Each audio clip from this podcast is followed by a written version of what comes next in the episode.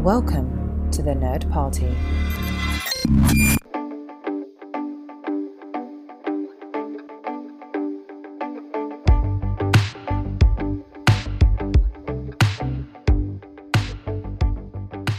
Hello, hello. Welcome back to Throwback Paperback. I'm one of your hosts, Charles Sheeland. And I'm the other host, Asia Bonilla. We're back this week finishing book two of His Dark Materials by Philip Pullman, The Subtle Knife. And for anyone who's new to our pod, we're a podcast with the Nerd Party Network. We're best friends and we read and reread YA Lit from our childhood slash adolescence, and we share these books with each other by alternating between one series that one of us has read and one series that the other has not read. And so we're currently on my turn to reread a series. Yep, and Charles has read his Dark Materials before, and this is my first time. And this format is fun because you get to hear from one person who is reading for the first time and one person who is rereading. And as the newbie, I get to give a quick summary of the reading in case you couldn't read along. So, diving right in, Lyra and Will get the alethiometer back and make for the mountains in search of Will's dad. Dr. Malone is threatened and destroys her equipment, and she enters the world of. Cittàgazze. Lee finds Grumman, who is actually John Perry, Will's dad, and he dies bringing Grumman into the world of. Cittàgazze. As the witches are chaperoning the children, they get separated, and Will runs into his dad, who is promptly killed, like very promptly. and then, when he decides to bring the knife to Lord Asriel, he finds out that Lyra has once again been captured. This is literally the end of the book. Lyra is kidnapped again, of course. and Mrs. Coulter finally finds out why Lyra is so important because Lyra is Eve, the mother of sin. So that's a lot to think about. And thank goodness we get to unpack that in this episode. But my impression of this half of the reading was just that there was a lot going on, but I still really enjoyed it because I do feel that that a subtle knife this book was a lot more interesting for me compared to the golden compass because like i said i really like lyra and will's dynamic together so i liked following their characters and then i feel like we just get more of a deep dive with better characters in general. But the only thing I did dislike about this reading is at the more end of this section of that we read was two witches acting like complete idiots. But otherwise, this has probably been my favorite section of reading so far. Yeah. This is an exhausting reading because our characters really, really don't catch a break. And there's just a lot of drama in this reading. But as I've already said, it's a rich story, so I'm totally into it. And as Asia correctly predicted last week, Lyra and Will use the knife to get the alethiometer back. But of course, it's all made way worse by Mrs. Coulter being there with Sir Charles. And it's made entirely worse by her evil monkey demon that is straight out of nightmares. He's so awful, and he never gets named in the book. I think that th- there was a production many, many years ago in London where they did the three Pete books as a play, and or there was a movie once where they named him Ozymandias, and I was like, no, I think it's better that he doesn't have a name at all. Like it makes her demon even more evil. Wait, so in a play, did some of the actors also have to play the demon? I've never seen it as a play, but I would assume so. I mean, Pan is a pretty big character. Like you can't not have Pan in the play. You're cast as like the demon. I just I can't. That's hilarious. Yeah, it would be interesting to see that live. Yeah. but yes, anyway, Ozymandias slash Mrs. Coulter's evil monkey demon. It's all him. But we find out that Sir Charles is actually Lord Carlo Boreal from the cocktail party. And now that we know that, I can actually tell you how I figured this out because I did say that I figured this out the first time I read it. So, one, I mentioned last week that we talked about the snakes. And of course, I'm very in tune with snakes because they're very scary. So, anyone who has a snake demon, I notice them. But the other one is much more selfish. It's just that Charles and so Carl is a German name version of Charles, and I was living in Germany when I first read these books. So some people call me Carl, and Carlo is the Italian version. And so Carl, Charles, Carlo, like it was my name. So I was aware of a character who had my name. And then you meet another character who has a demon that's also a snake, but also has my name. And also, Lord Boreal is mentioned more than any of other of Mrs. Coulter's other friends. So, like, we only meet him at the cocktail party, and Lyra talks to him, but she's mentioned him a lot. And again, super small detail that I've noticed because I've read the book so many times, and Asia's giving me like the biggest stank face right now. But in the final scene of the Golden Compass, when Asriel and Coulter are on the mountain and they're deciding whether they're going to go into the new world. Asriel's like, I know about all your other lovers and I don't care. You can be with Boreal if you want to. Just like be with me as an adventurer. So like we know we have like proven fact or like we have known that Mrs. Coulter has also been having an affair with Lord Boreal as well. I mean, she's technically single right now, so I guess it's not really an affair. But like when she was with Asriel, she was having an affair, and I mean, we'll see later. She seduces Lord Boreal again. So, but that's how I knew who he was the first time I read it. Whereas when I read the name, I probably just was like irrelevant character. Doesn't matter. We didn't know. I yeah. When they said who it was, I was like, yep, I don't know who that is. I don't remember. But obviously, he was kind of important, I guess. But he's dead anyway. Well, he's dead now. So irrelevant ultimately. But then we do get the next big reveal that actually was important, which is that Stanislaus Grumman is John Perry, Will's dad, which I actually figured this one out about 10 pages before the reveal happened. And I figured that Grumman must be Will's dad because when Lee Scoresby meets him, he says how, you know, he's heard things about him, about how he just appeared out of nowhere 10 or 12 years ago, which is the exact timeline for when John disappeared. And he noted about that he has an English accent and not a German one, which I was kind of guessing the hint we got earlier because John is from Oxford, so it makes sense that he would have specifically an English accent. And then I know Charles is about to talk about the name thing, which you can go ahead. I have my response already ready for that one.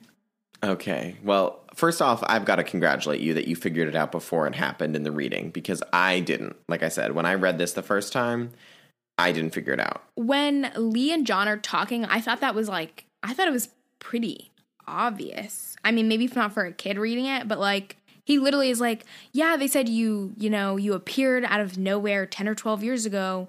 And then the thing about the accent, because I think a little bit earlier when he was talking to the people at that place, mm-hmm.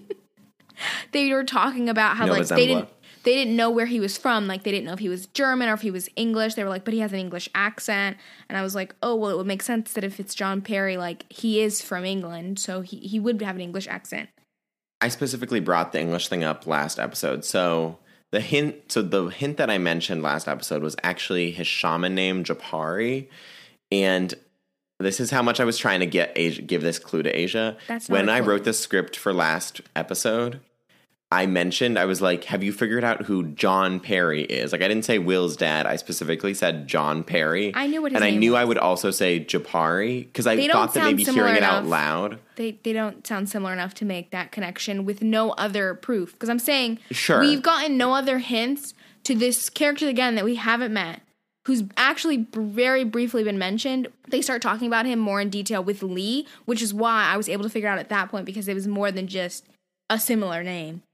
I mean, I totally agree with you. Like I said, I didn't figure it out at all. So, I'm again, I wrote the script so that maybe you would like maybe the auditory thing would help because obviously when you're reading a book, you don't like you should have put some emphasis like yeah like, you know they were talking to Jopari and i would have been like why is he screaming that name? I don't know who that is. You're like we literally have not met this character yet charles. Please calm down. But anyway again kudos to you. And he we kind of get a little bit of reveal that basically when John Perry went into Lyra's world, his demon just came into existence. Which makes no sense. It's not explained that deeply. And I, for some reason, in my brain, I had developed this narrative that it's because he was a shaman that he like learned how to like extricate his demon. I was but like, that be- kind of makes. But he became a shaman once he already had one. Well, that's what I'm saying. I it didn't make sense because I made that up in my head. But I'm saying because you had to provide yourself with an explanation. I had to provide no an explanation, explanation, for myself given. because there's no real explanation. He's like, I just found out that there was a part of my nature that was female and such a pretty little bird.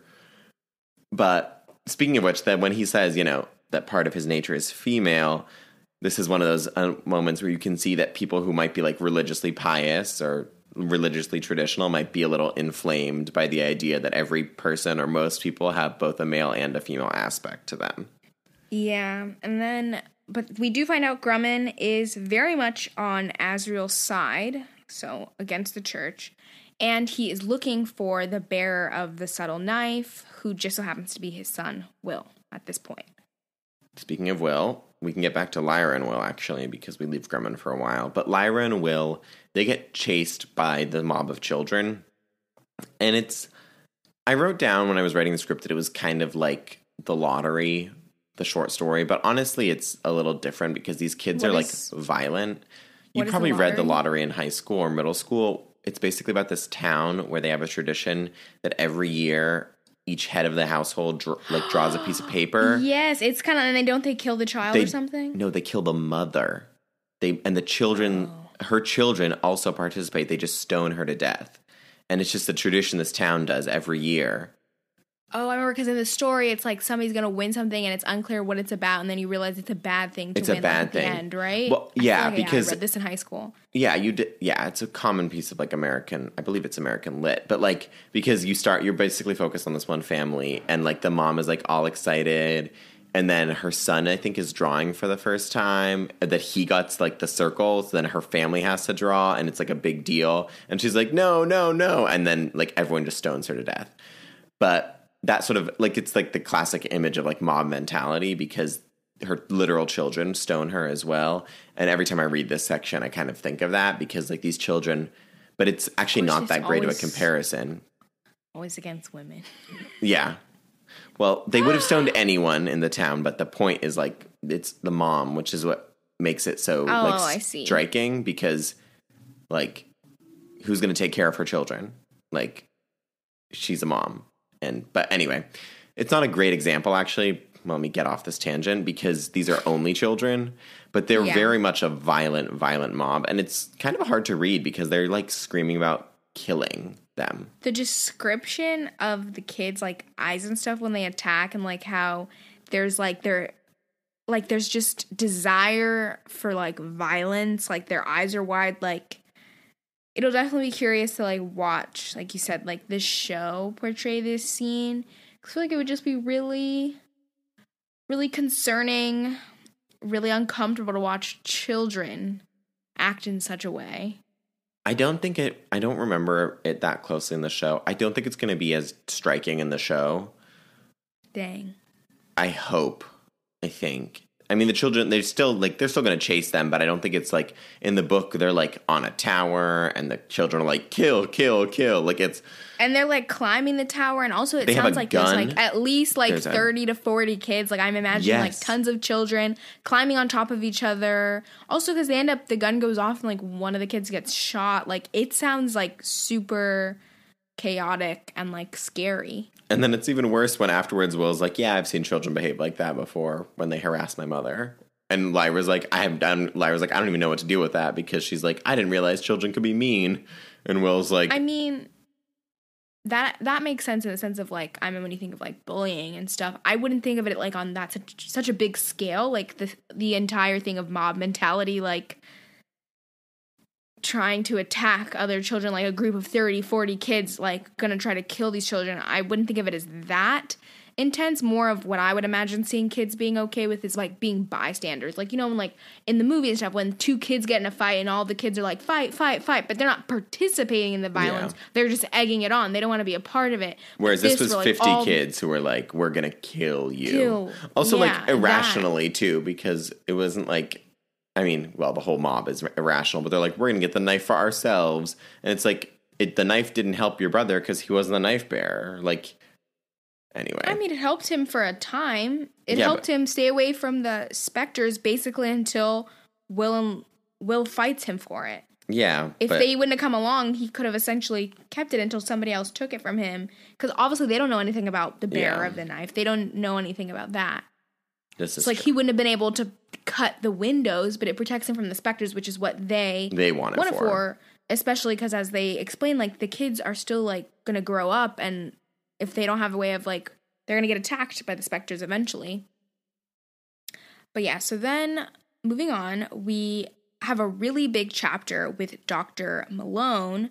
But first, Sir Charles comes for their experiment. He comes to try to basically say like I'm going to take it over and give you guys more funding, but you like have to do whatever I say. And she is like totally not about it. And she ends up like leaving, but she comes back and goes to use the cave, which is her computer with the dust on it. And she talks to the dust. She's able to talk to it through the computer, which the dust says that they are angels. And they tell her that she must play the serpent, which I'm, you know, I'm assuming, you know, this, we're going with the whole creation story. Mm-hmm. And then they literally tell her to destroy the equipment and go. So she destroys it and goes into the hole, into the into the world that Charles says the name. Cittagazze.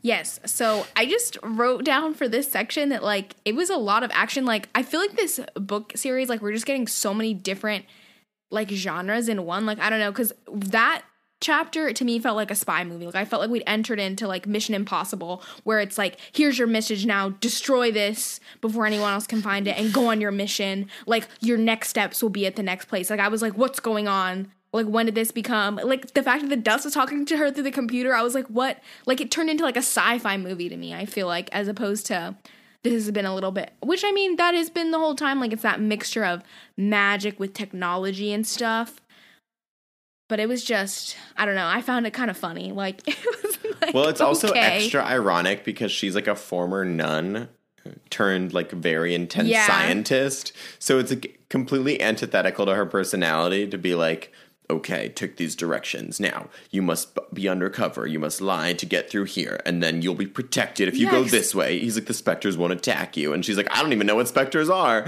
Why was I worried about them attacking me? And then she goes yeah, and they're like, it. you have to fool the guard. And I was like, what does that mean? But then there's literally a person guarding and she has to lie her way to get into the hole. And I'm just like, when did she become a spy? Like, when did she get, like, what? Yeah. And you are totally right. You must play the serpent is definitely biblical. So maybe we'll conjecture, we'll postulate at the end of the episode on that. But this is a really good, like, important chapter in sort of the scheme of the whole narrative of the series because Dust is, we know Dust is conscious, but, you know, Lyra's even started, she said a couple times, she's like, I feel the alethiometer has moods, and sometimes it tells her things. And the alethiometer, like, you know, when you first learn about it, it's kind of like just telling you truth, like it's just telling you answers to questions. But then it even like tells her plans on like how to get through things. Like when you know she's trying to like overthrow Iofur Raknison, the alethiometer is like you have to trust Iorek, which is not like a yes or no fact question. It's like it's telling her how to like survive, and then it's the dust is doing the same thing here. It doesn't feel, I feel like, as weird with Lyra and the alethiometer, though, because she's the only person who can understand it. So to me, that I just take that as like magical. Like she's a wizard who can only read this thing. Also, it's Whereas, not like, the alethiometer is giving her words. It's kind of like telling her like a vibe. basically that's what I'm saying. So like only she can understand it. Like nobody else would be able to get the messages that she's getting. Whereas with the computer thing, like it's literally typing out words that like anybody could read. Obviously, it's choosing to tell Dr. Malone this, but I don't know. To me, that was a little bit because that is to me where like like who's talking to her? Like I don't know. It it it is like I mean it's angels, I guess. It's just Yeah. a lot more to wrap my head around, I guess. I still don't really get it. So, but yeah, the dust is conscious and it's got a motive, which we'll learn a little more about. And it kind of like, it kind of, as I've been rereading it, I'm like, is it nefarious? Like, it's almost menacing, but not really. And again, like, because I'm still like with Lyra on that, like, if the church is so against dust, dust must be good. Like, I'm still with Lyra. Like, as a reader, I agree with her. So I'm not like that met like worried like scared of the dust but like especially because the messages are kind of like brief it's like ask a question ask a question and then she's like what are you she's like we are dust we are angels ask another question like it's a little menacing so but i'm still on the side of dust if that makes any sense oh, I guess. Also, maybe it was like called something else because I'm just imagining like dust particles talking to her, and I'm like, what is going on? Well, then think of it as shadows. She calls them shadows or Rusakov particles. Well, that sounds even scarier. sounds Dark like, matter. Yeah. Well, well, going from scary to sad, we have Lee defending the gulch so that Grumman can get through. And Lee takes down a whole company of Russians. And then he and Hester die, and Serafina they call on her like way, way, way too late. And it's really sad. That was kind of funny that because also like Hester his demon is like a bunny rabbit, which I like didn't think about until like they really described it at the end. And I was like, he had a bunny this whole time. Like I don't know. Again, I think I just don't pay enough attention to like details because like Well, ah, she's a hare. She's not like a fluffy bunny. She's like a jackrabbit. it's still a rabbit. Like I'm imagining like Thumper from Bambi being like, oh my gosh, we forgot about the flower from or whatever Serafina gave them, and I was like. It is You a little stupid sad. bunny! I'm You like, couldn't have thought of this like an hour ago when we first got into this situation. I just thought that was funny that it was like right when they're like, "Oh, he's dead." She's like, "Oh my god, we forgot to do this," and I was like, I know, like they'd already said that they'd like, yeah, they'd already said that they, like the author Pullman had already said like they took their last like the last view they'd ever see, and then like five pages later they're like, let's call Serafina. I'm like, it's way too late, and the author's already told us they're gonna die. But I do like it. It was definitely a sad moment for me. I mean, I figured he was gonna die at that. Like when he's like, "Oh, I'll stand." It's like the typical thing, like I'll hold them off. You get away. Like that person's not gonna make it. But reading it was just particularly sad because you really like get to see the relationship between him and the demon and how like knowing when it's the end and the demon being like not wanting to stay get any farther away like wanting to be as close as possible. Like that was just really sad. Because it is like the idea of when like hester like fades away like that when your like soul leaves your body like when life is gone from you um so that was pretty sad like i'm sure that would be really sad to watch too Yeah, it's a it's a beautifully shot moment. Again, it's Lin Manuel Miranda, so as much as I love Lin Manuel, like it's not exactly like he's like the greatest dramatic lin manuel miranda is lee scoresby That's what I've been trying to tell you this whole podcast. Like the show oh, is really good. that doesn't good. fit at all He doesn't fit at all. Lee's like southern, like I don't know. I imagine like a southern, like Texan, like Well, I think like guy. Jack Nichols played him in like the movie, like like yeah, old white guy with like bushy white, like a huge mane of like sun bleached white hair is Like what I a- imagine for Lee. yeah, Like white blonde hair, and then no, it's it's in the TV show. It's Lin Manuel Miranda, so it's a little strange. Well, we'll have to. we'll have to. But he's not going to be in season three because he's dead. because he's yeah he's dead. But I mean, ah. Lin Manuel does a good job, and they like give him like one or two extra scenes in the show that I think like flesh out his character. Does he have a southern accent? I can't remember, but like if he does, it can't be good. I mean, I already said I think Lyra has a southern accent, and that's obviously inaccurate. Yeah, she she's literally not. She's never been to America. They're all gonna have British accents, though, right? yeah, So this will be a fun show to watch. I love British accents. yeah, and they like the characters. I mean, like I said, the the casting for the show is really excellent. It's except Lin Manuel Miranda. And I love him. Oh. I was listening to Hamilton on my way home earlier today. It's not a question. yeah, it's more just like for obviously what we're reading in the book. That's just not who I like. We just said that's not who I would have imagined, but I'm sure he does fine. He does do fine. And like I said, the show does like a really good job of like Ruta Skadi is beefed up, um, Sir Charles Lord Boreal is beefed up, and the show is much more like racially inclusive, which is great. Like it's That's great. Yeah. because like Lord Boreal, his race doesn't matter at all. So it make like it's nice that they were like, let's cast a black person to play this role because it has no bearing on the role otherwise. And then they beefed Yeah. up his character. I mean, he still gets totally owned by Mrs. Coulter. Speaking of which, let's get to that scene. So we have like it goes from bad to worse because we have Lee dying. Serafina leaves the kids to go find Lee's corpse, so that's gonna be sad. Ruta Skadi leaves the kids because she's like, we gotta go get the witches, we gotta go be with Asriel. And then Mrs. Coulter apparently can control the specters and she can make them fly. And then she fully kills Lord Boreal and Lena Feldt. And then she gets Lyra's secret name. Then Will fights his dad. And then his dad gives him the mission of bringing the knife to Asriel. And then Utica kills Perry before they even get to talk.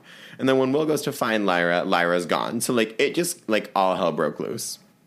Yeah, there's definitely lots to unpack in this chapter. So I wrote down that Lena Feldt the pitiful witch. Like I said, she was pitiful. Also, because she should have never underestimated Mrs. Coulter like that in the first place. And then, even if she did, like, she didn't even hold out. Like, she just gave up the name immediately. Like, no sense of, like, I don't know. I just thought that was really pitiful for, like, terrible. Just gave her up. Especially because the first witch in the like the first chapter of this book, like she resisted torture for so long. Which I will give it to her that like the first witch's torture, like they were like breaking her fingers and stuff, which is obviously terrible. But how the torture of Lena was was I mean, how it was described, it was the specter was like attacking her demon, and she was saying like it's like more of like attacking the soul. So I could see how like it was kind of like she just wanted to be over, but like you've heard about Mrs. Coulter, like there's no way you're gonna survive this experience. Like, because immediately Yeah. after she gives her the information, then she sends a specter to her, which the specter, I mean, they don't kill them, they eat their soul away, I guess, basically. And she says how, like, what she was feeling with the demon, it was like a hundred times worse. Like, she basically was like, there was no will to live. This, like, life was terrible. Like, why do we exist? Like, it's sounded awful. Like, it's kind of like one of those hard, like, it's a hard thing to, like, grasp because it's not, like, pain. Like, I don't know. Yeah, it's emotional pain. So, but I just thought that like that scene was pitiful because how she came in and then like they said like she didn't realize how like close she- I was like how are you underestimating this person who's been described as like the most evil person in the world? But okay. And then I wrote that these witches in general just not must not be that smart because Yuta is that how you say her name? Yada Yeah, Ut- Utah. Yuta, which I guess she's the witch, like way at the beginning, was like, I can't see Gremlin, like he's the one who like denied my love, and if I see him, I'm gonna kill him, which is already like a stupid thing to say. So we already know she's stupid.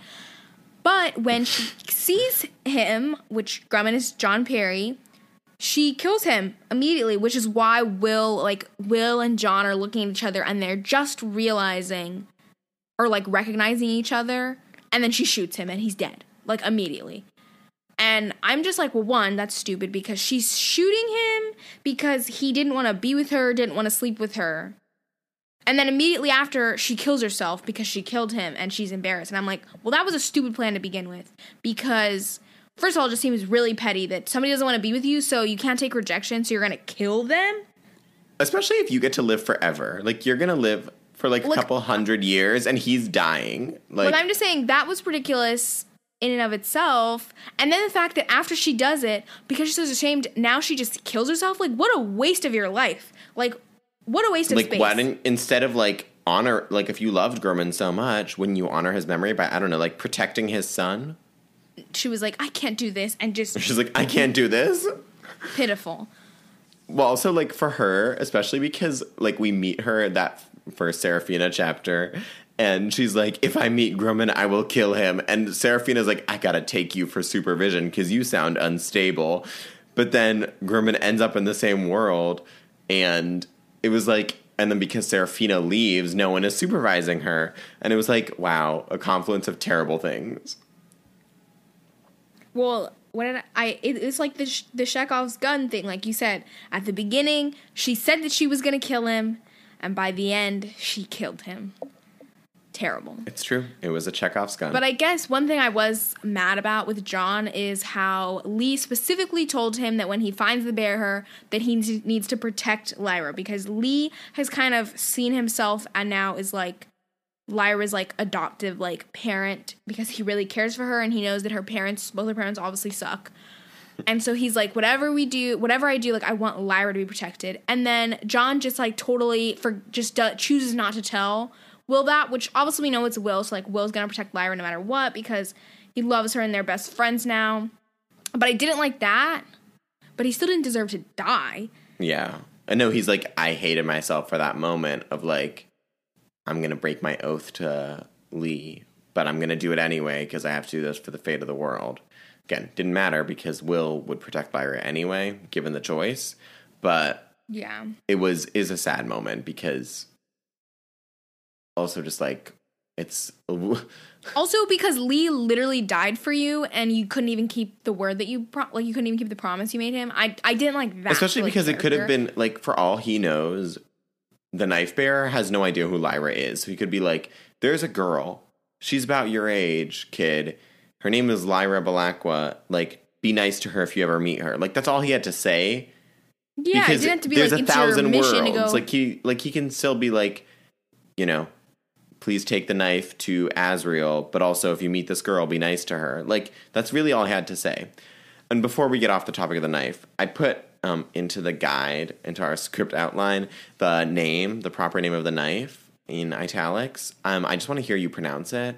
no, So I for those know of you who you're so aren't annoying. reading the books with us, I literally when they when I saw this, I was like, Haha, that's funny. for those of you who aren't reading a it, big blank.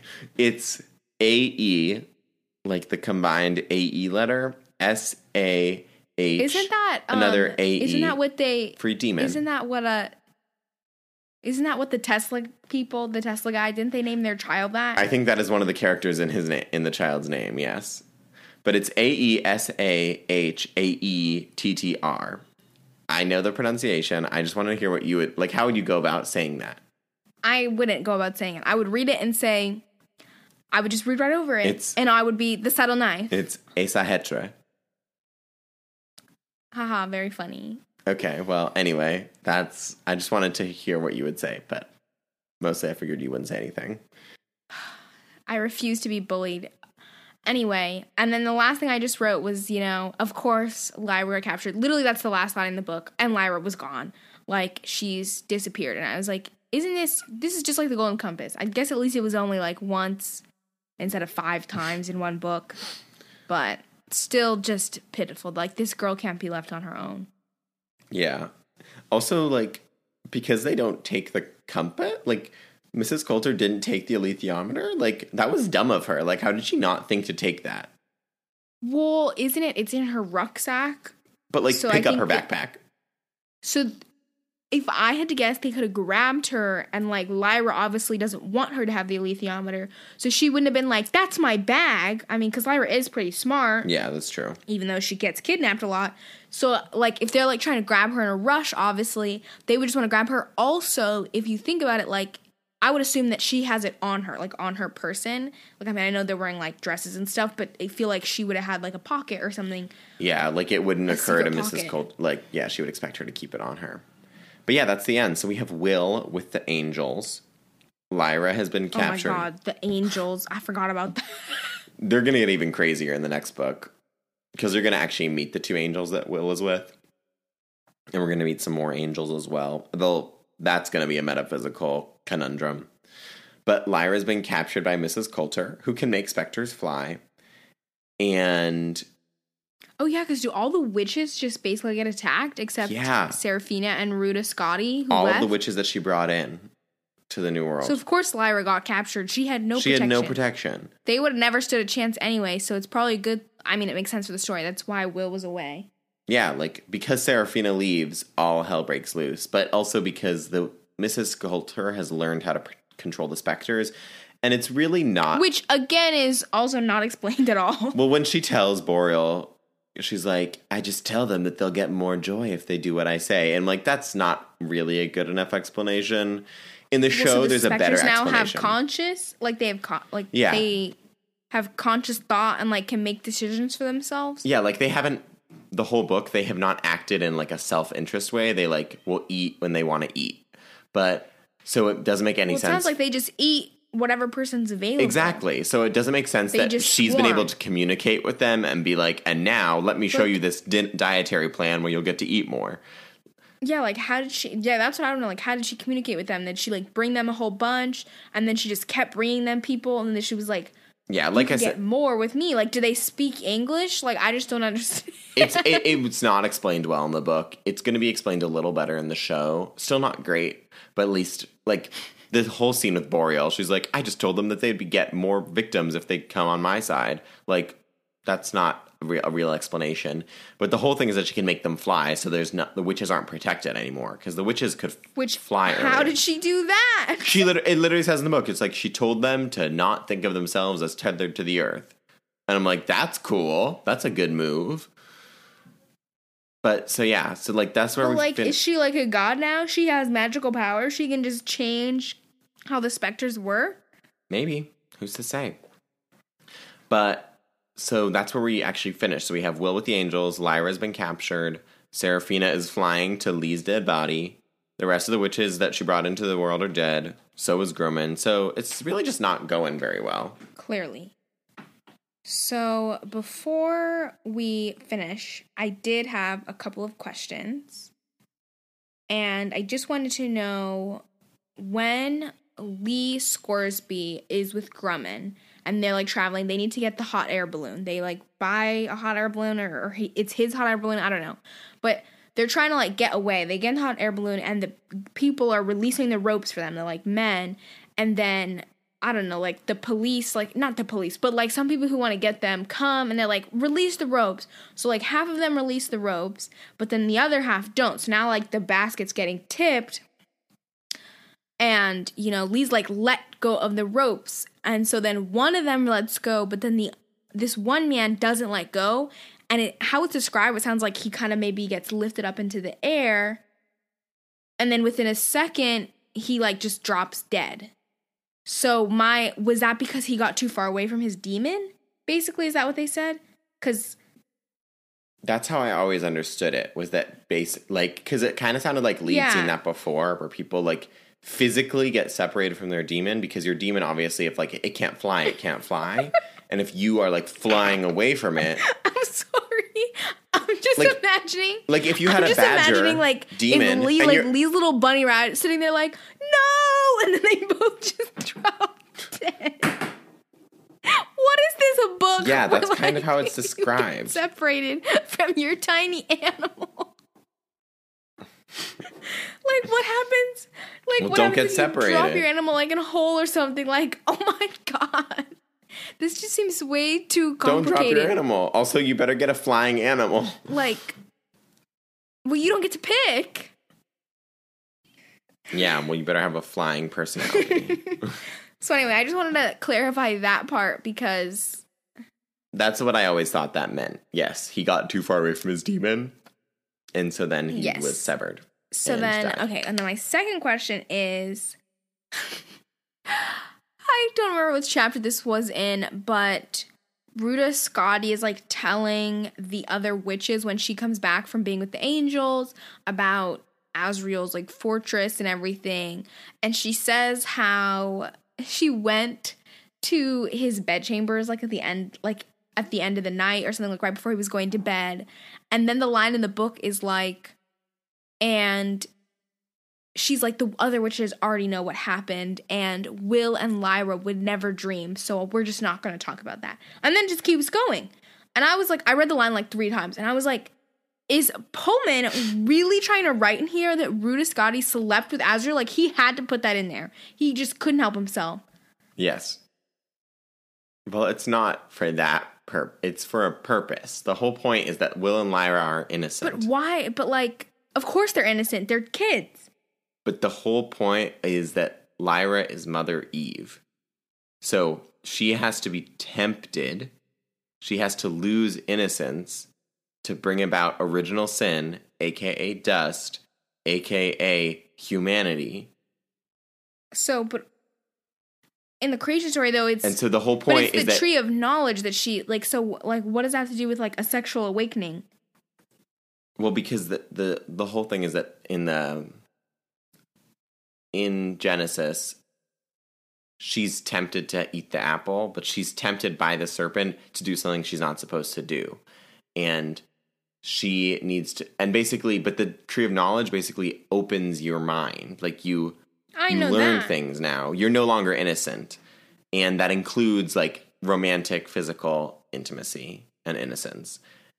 And like you're no longer innocent. So But like that's gonna happen no matter what because she's a human being. but but if the church can prevent her from ever losing her innocence, then sin will not be let into the world. So that's why Mrs. Coulter wanted to know who she was because if they can prevent her, but from what it sounds like, Mrs. Coulter doesn't want to because like their solution was to separate the demon, but like she doesn't sound like she wants to do that to Lyra. No, but, but I mean, even in the tent with Lord Boreal, she's like, then I will destroy her. I'm like, you're not going to kill your own daughter. I mean, Mrs. Coulter's pretty evil, but yeah, I mean, you'll see what happens very soon. But she, the church believes that if Lyra become, if Lyra is tempted and her innocence is taken, she, that will basically cause sin to exist, which is dust. But doesn't we know sin- that dust is good? But also, sin already exists. So this is like a reset on the world. Correct. She's Eve reborn. So does this happen every like thousand years? No, this is you're like your thirty thousand years. Because remember, they say that dust first was detected thirty thousand years ago. No, it's not a reset every thirty thousand years. It was just that she is the reset. She's why? The one chance. There's not enough explanations in this story. Like, Well, I feel like I'm already skipping ahead. I don't know if, how much I've already said that I shouldn't have said, but actually, this has all been postulated. You could have postulated all this so no, far. you haven't spoiled anything. yes. I'm just saying that like because that that would be my next question because like they're talking about Lyra's Why is Lyra? like, why she's is Mother there a new Eve, Mother like Eve? why Lyra? Okay, she's the chosen one, but I'm like it'd be one that like, but this has happened already. So like, th- is this gonna happen again in thirty thousand more years? Like, does it have to happen on a clock on a cycle? Like, I'm gonna I'm not need sure. I'm gonna need an explanation for that. We'll we'll see when we get there. But yes, Pullman is trying to say that Ruta Skadi slept with Asriel. Okay. Anyway, my last question is also with Ruta Skadi is because she says something about Will when she like first meets him, I think, and she says how he's like Asriel. And then Serafina's like, "Yeah," and she's like, "That's why I haven't dared look like look into his eyes." And I was like, "What are they talking about? Why haven't why are they like afraid of him? Like what do they mean by that? Like what do they mean by he's like Asriel? Like he's crazy? They're just being dramatic. They're just being dramatic and saying he has a forceful personality. And that he's like consequential and that he has like Okay, a I strong will. But because Serafina literally, she's like, yeah, that's why I haven't dared looked in like look into his eyes. I'm like, Well, what? that- He's a child. That that also has to do with the fact that he bears the knife and he's so intense. Like Wilk is like a little bit of an intense personality. Like if you think about him, like he's a twelve year old that's like But he's 12 years old, and Serafina's like 300 years old, and is a witch with magical powers. How are you being intimidated by a 12 year old with a knife? the knife is super scary to them. It's one thing to be like, I'm not saying they shouldn't respect the knife, him, yeah. but like, you're not gonna look him Again, in the it's eye. a little dramatic. I mean, the witches are a little dramatic, haven't we noticed? Like I just, They're I like, just I can't, can't make imagine eye like a contact. tiny, like a little twelve year old, like prepubescent boy with a knife. Who, yes, we're saying he has kind of a powerful personality, a little intimidating. But you're a grown woman who's um not even like you're not just a grown woman. You're a three hundred year old witch who's seen a lot of things. Even if you're afraid of the knife, you're afraid of this little boy who's on your side. That's where I was. I mean, I know it's what it was when they first met him, but like. I I've always maybe there's something else. If there is, Philip Pullman let us know. But I literally always read that as like the witches are a little dramatic, a little extra, a little uh, a too little much. extra. I can't make eye contact. The witches are just ooh. is great, but the rest of them are. And Ruta is funny, and Ruta's awesome in the show. But she's, but yeah, the rest of them you're like, I don't know. Yeah. The witches are done really, really interestingly in the show. Yeah, we we shall see. But I guess that pretty much wraps up the subtle knife. So next week we'll be diving into the final book in the series, The Amber Spyglass, and we're going to read chapters 1 through 19 because this book is significantly longer for next week. So if you read along with us, go ahead and read up to there. And as always, if you have predictions or theories or questions, remember you can stay in touch with us on the Nerd Party website. You just head over to nerdparty.com slash contact and you select Throwback Paperback. then you can send us an email there and get in touch with the network in general on Twitter at Join Nerd Party or on Instagram at The Nerd Party or on Facebook.com slash The Nerd Party. And to find me, I'm at CE Sheeland on both Twitter and Instagram. And I'm at Asia Bonilla on Twitter and at asia.bonilla on Instagram. If you enjoyed this, make sure that you rate and review the podcast and share with your friends. And of course, check out the other podcasts on the Nerd Party Network. what are you doing? I'm distracting Asia to make the outros more interesting. Anyway, Keep it in the episode. Keep it in the episode. make sure you're subscribed so you don't miss us next week. Yeah, hit that subscribe. Have a good one. We'll see you next week.